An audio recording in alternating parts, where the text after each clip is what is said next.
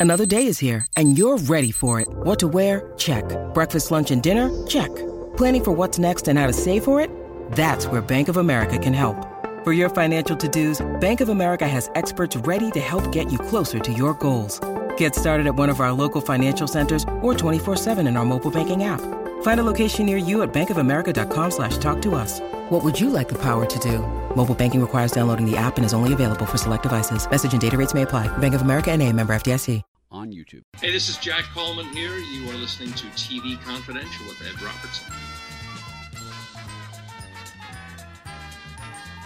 Ed Robertson author guest Randy West. Randy has spent more than 30 years in television as an announcer on talk shows, award shows, and game shows hosted by the likes of Dick Clark, Wink Martindale, Chuck Woolery, Bob Eubanks, Howie Mandel, and Bob Barker, while he was mentored in the television business by legendary announcer Johnny Olson. Randy's latest book, TV Inside Out, Flukes Flakes feuds, and felonies is a smorgasbord of backstage stories about celebrity dysfunction that also provides insight into the mystery and occasional misery of stardom and how some television performers have managed to overcome the trappings of stardom and maintain a happy, functional, and satisfying life. Among the many stories that Randy reveals in TV Inside Out is why beloved cartoon voice June Foray was on President Nixon's famed enemies list why the mob nearly put out a contract on Desi Arnaz, why Danny Thomas pulled a gun on director John Rich on the set of Make Room for Daddy, and the one person in the world who did not like Betty White. TV Inside Out available hard copy, hard hard copy, hard hard copy. That's that's a Freudian slip right there because hard copy was a gossip show. Hardcover and paperback through Bear Manor Media as well as Amazon.com. You can learn more about Randy West at TVRandyWest.com. You've worn many hats in your career in television. We mentioned you're, you're, currently announcing Big Brother. You've announced many network game shows for CBS alone. Uh, you've also done audience warm up uh, as well as hosted shows of your own. I just watched the episode of Mrs. Maisel mm-hmm. where Midge um, is, is hired as the warm up act for so- uh, Sophie Lennon's game show. Yes. And that's an illustration of what not to do when you're a warm up comic. You're supposed to be funny, but not so funny that you upstage the talent. That's a very difficult thing to do. Well, that is rule number one. Never be funnier than the show. Mm-hmm. I learned warm up from Johnny Olson, the original "Come on down" guy. That's right. Announcer on a, a zillion television shows. If the name doesn't ring a bell, the voice does for mm-hmm. any TV viewer from the last half century. YouTube um, folks, look him up. Johnny mm-hmm. was, you know, told me the job is not comedy. The job includes comedy. Mm-hmm. It also includes den mother, uh, you know, daycare center worker, uh, psychologist, uh, you know, every, everything that's required to bring a bunch of strangers to unite. Here's the whole concept of audience warm up. First of all, it always falls to the announcer, it seems, mm-hmm. because if you hire an outsider, you have to pay them a full salary. Mm-hmm. If you hire a cast member, someone who's already employed as talent on a show, uh, Uh, suddenly you can get away paying a, a, a tiny stipend above their initial salary. So becoming an announcer on a game show required the skill of the audience warm up. Thankfully, I, I learned from the best. You know, here's the bottom line of the whole thing. It's not about being funny, and God forbid you upstage the show. In fact, you don't really want to be particularly funny. You just want to be happy enough to put people at ease and have them giggle a little bit. The secret behind warm up is to take a bunch of strangers and turn them into a family mm-hmm. of sorts. Uh, if you and I were in a movie theater and something funny happened on the, t- the movie screen, there are other people in the theater. I might give shoot you to the elbow. Hey, hey, did you see that? quietly. But if we were in the living room watching the same movie. Mm-hmm I'd be like, holy jeez. we'd be laughing and, you know, clinking beer bottles or whatever we'd be doing. The idea, because you're strangers, you're inhibited with, you know, people you don't know around, you're respectful. But if you can break down in 15, 20, 25 minutes the inhibitions of people and have them interact with each other like that, that's what you're looking for. Then they will laugh when they find something funny, or they'll ooh and ah and awe and applaud and be bo- boisterous, if you will, outstand, out, you know, outstanding with their their comments and reactions. And that's really the secret, breaking down inhibitions. And Johnny Olson taught me a great many ways to do that uh, that were uh, just fascinating. So it's it's a psychology gig more than just a comedy gig. And when you talk about the, uh, the amazing Mrs. Maisel, uh, you, that episode is hysterically funny because she gets in a, a fight, you know, talent versus talent. It is. The, with the star. There's another great movie to see with a similar scene in it, and it's Mr. Saturday Night. Oh yeah, with Billy Crystal. With Billy Crystal. If you recall, Billy's a comedian. He falls on hard times. His agent gets him a gig doing audience warm up at a game show hosted by Shadoe Stevens in the movie, mm-hmm. and he self destructs. Uh, you know, it, it's very funny to watch him mishandle the job, uh, how not to do it like Midge does. Johnny Olson is one of the many television uh, personalities, uh, television performers that Randy talks about, writes about in his love letter to the television industry called TV Inside Out, which is available right now, hardcover and paperback through Bear Manor Media as well as Amazon.com. You can learn more about Randy TV, randywest.com. Stay with us, folks. We'll be right back.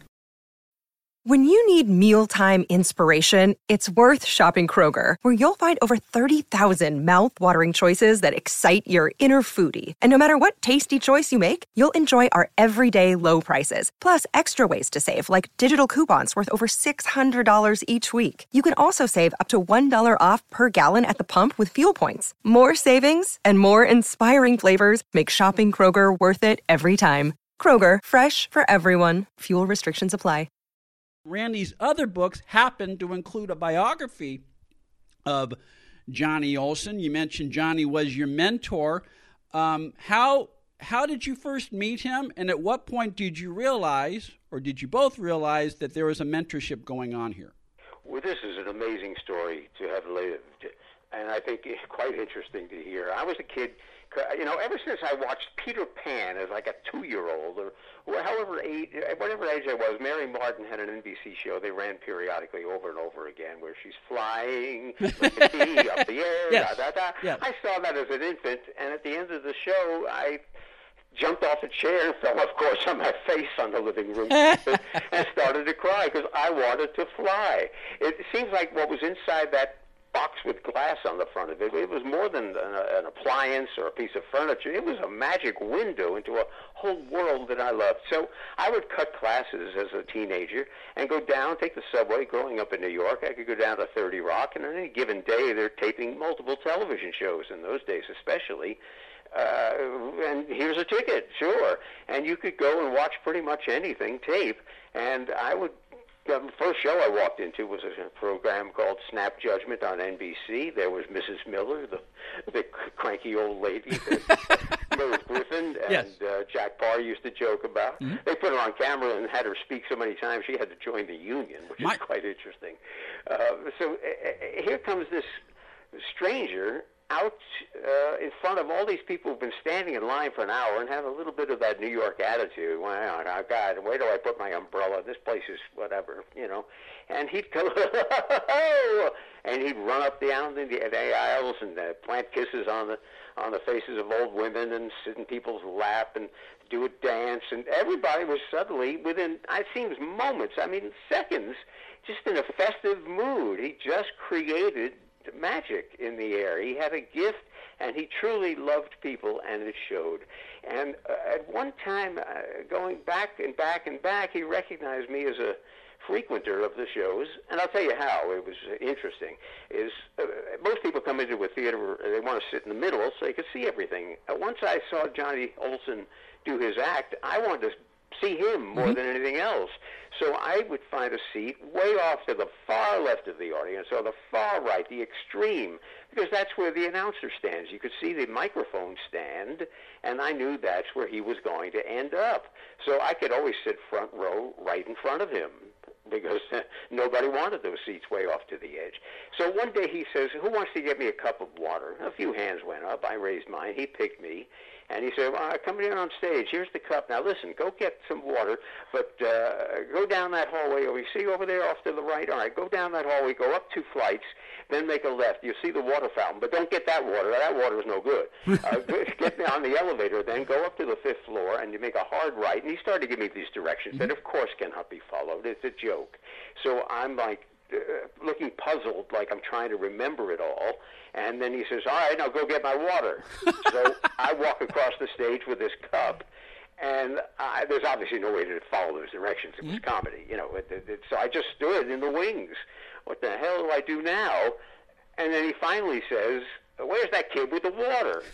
now I'm in show business about eight seconds, not even, and I realize that's a cue for me to do something.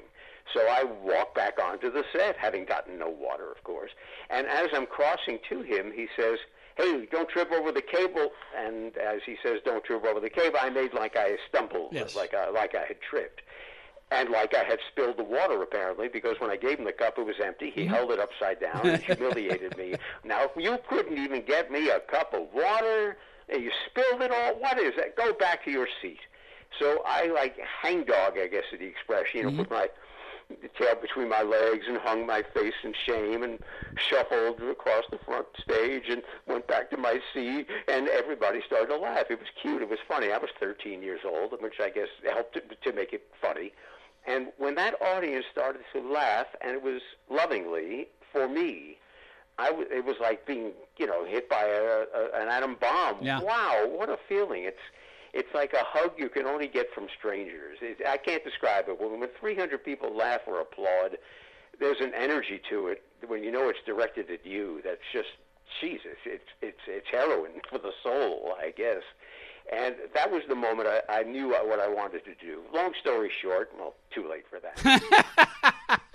I would go back and see Johnny, and he would do Who Wants to Get Me the Water, and I would get up, get the cup. He would give me different directions, do different stuff. Where's that kid with my water? I would start across the stage, and it was all different every time. He was doing improv comedy. The guy had been on in television for 50 years, so this was no great challenge to him. He'd been an entertainer in vaudeville for you know, for goodness sake. So this is no challenge to him, but to me, I'm like, oh, geez, what do I do? He's slowly teaching me improv comedy. And uh, at the end of the shows, I would sit and talk with him, and he's like, "All right, well, let- let's sit down over here," and take me back to his dressing room or whatever. He left New York. I was still there. 1972, they hired him to come to do the revival of The Price Is Right. Yeah, it's been on the air for 50 plus years, and I was in New York still finishing college. Well, he had encouraged me, and we had also exchanged letters when there were 3,000 miles between us. When I finally moved to LA in 1979 with a radio job, I went down to CBS here. It had been seven years since I'd seen him.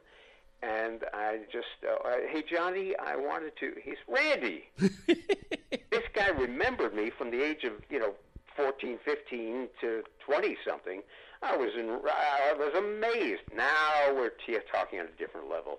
Uh, you know, we're going to dinner together and that kind of stuff. And he taught me everything he did, why he did it, how he did it.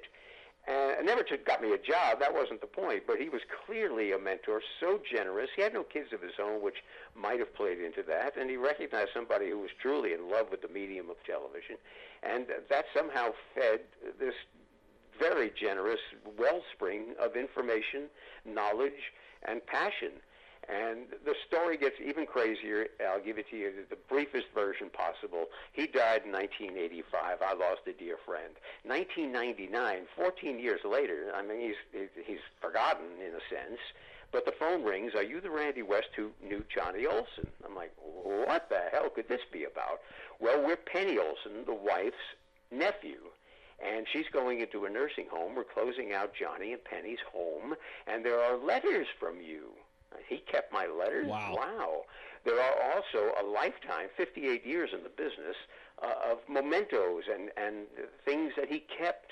Uh, and we don't really know what to do with it. It doesn't have any hard value. You know, it's, it was personal stuff. Mhm. And we're looking for a good home. Would you be willing? I don't even let them finish the sentence.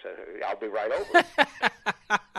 and there was no place to go. We'll ship it to you. Don't Yeah. worry about it. When that all came, and it was mountains of uh, old microphones, an Emmy Award, uh, scripts from The Price is Right, scripts from earlier shows, everything that was important to somebody that you could put into three boxes of a lifetime uh, included a autobiography, a, a, the outline for a book he planned to write about his career and the things he had seen. And I, of course, reading what he had written was fascinating to me. And there was enough of an outline and an understanding of what he was trying to write that I finished the book. And that's the Johnny Olson book of which you speak. It's really his book, finished the way I think he would have liked to, and of course updated for how the industry uh, continued to evolve after his presence. Johnny Olson, A Voice in Time. And then it gets even crazier if you're still with me. It could take one more little uh, uh, add on to this. This is the Randy West Show. Take your time. Yeah, oh, thank you very much. in which case, I'm going to ask for more money. so in 1999, I get his materials. In the, the next couple of years, I write the book. 2003 comes along. I get the phone call of phone calls. Uh, there's an opening at The Price is Right for the job that Johnny Olson had once done. It had gone since to Rod Roddy, and now Rod Roddy is ill. And would you be willing to substitute? By this point, of course, obviously, I have, I have a track record and a resume, and uh, I've become a known commodity in the game show world. So here I am. The story ends with me standing where Johnny Olson stood at the podium he stood at, saying the words that he created, "Come on down."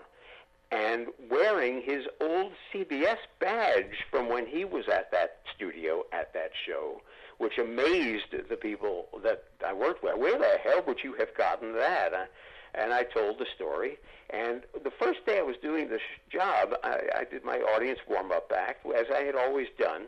And I look over my shoulder, and the producer of the show, Roger Dobkowitz, and some of his staff are looking at me quite intently. And I'm like, well, okay, they want to consider me for full time, I guess, and they're evaluating my job. I look over my shoulder. Suddenly, there are more people watching me, and then more people watching me. I go about my business, doing the warm up, focused on the audience, nothing else and then the warm up leads right into the uh, program itself because you don't want to lose the momentum. And we're going in 10 seconds. Can you go in 10 seconds? I can't. It takes me longer. All right, now let fix your hair, lick your lips, uh, lick your own lips, sir, and we're on the air. And, yeah. you, and bang, you know, you go right into it. At the end of the hour of television, I went over to the boss, Roger, and I said, "What were you all looking at? It just it was a little off, you know, nerving. What what what was what was I doing? He says, you don't understand. You were channeling Johnny. We all agreed you were channeling Johnny.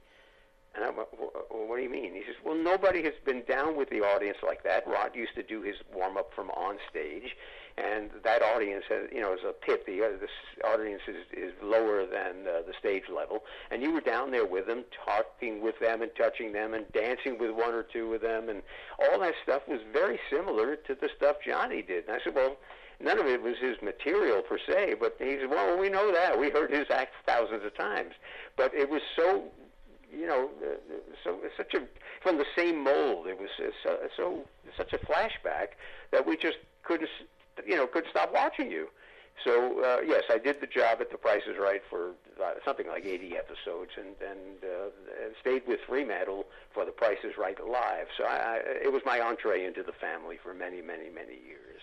Johnny Olson, A Voice in Time by Randy West, available Bear Manor Media, as is Randy's latest book, TV Inside Out. Flukes flakes, feuds, and felonies. Randy will be back next week for part two of our conversation. Among other things, we'll learn about the role that Dom DeLuise played in getting the newlywed game on the air. Plus, we'll circle back to a poignant moment that Randy and I shared together, although we didn't know it at the time, at the Game Show Congress in 2009 that Randy talked about earlier. Randy West will join us for part two of our conversation next week on TV Confidential. To learn more about Randy, TVRandyWest.com. Tony Figueroa and Donna Allen will join us for This Week in TV History right after this. One more item our friend Chuck Harder, Mr. Entertainment, recently performed an hour of song at Sideshow Books in Los Angeles a few weeks back. I was in the audience that night, and Chuck gave us a wonderful evening of stories and songs. Check it out on YouTube for free. Chuck Harder in person sideshow books on YouTube. Be part of our conversation. If you like what you hear, have thoughts on this week's program, or have an idea for a future edition of TV Confidential, we'd love to hear from you.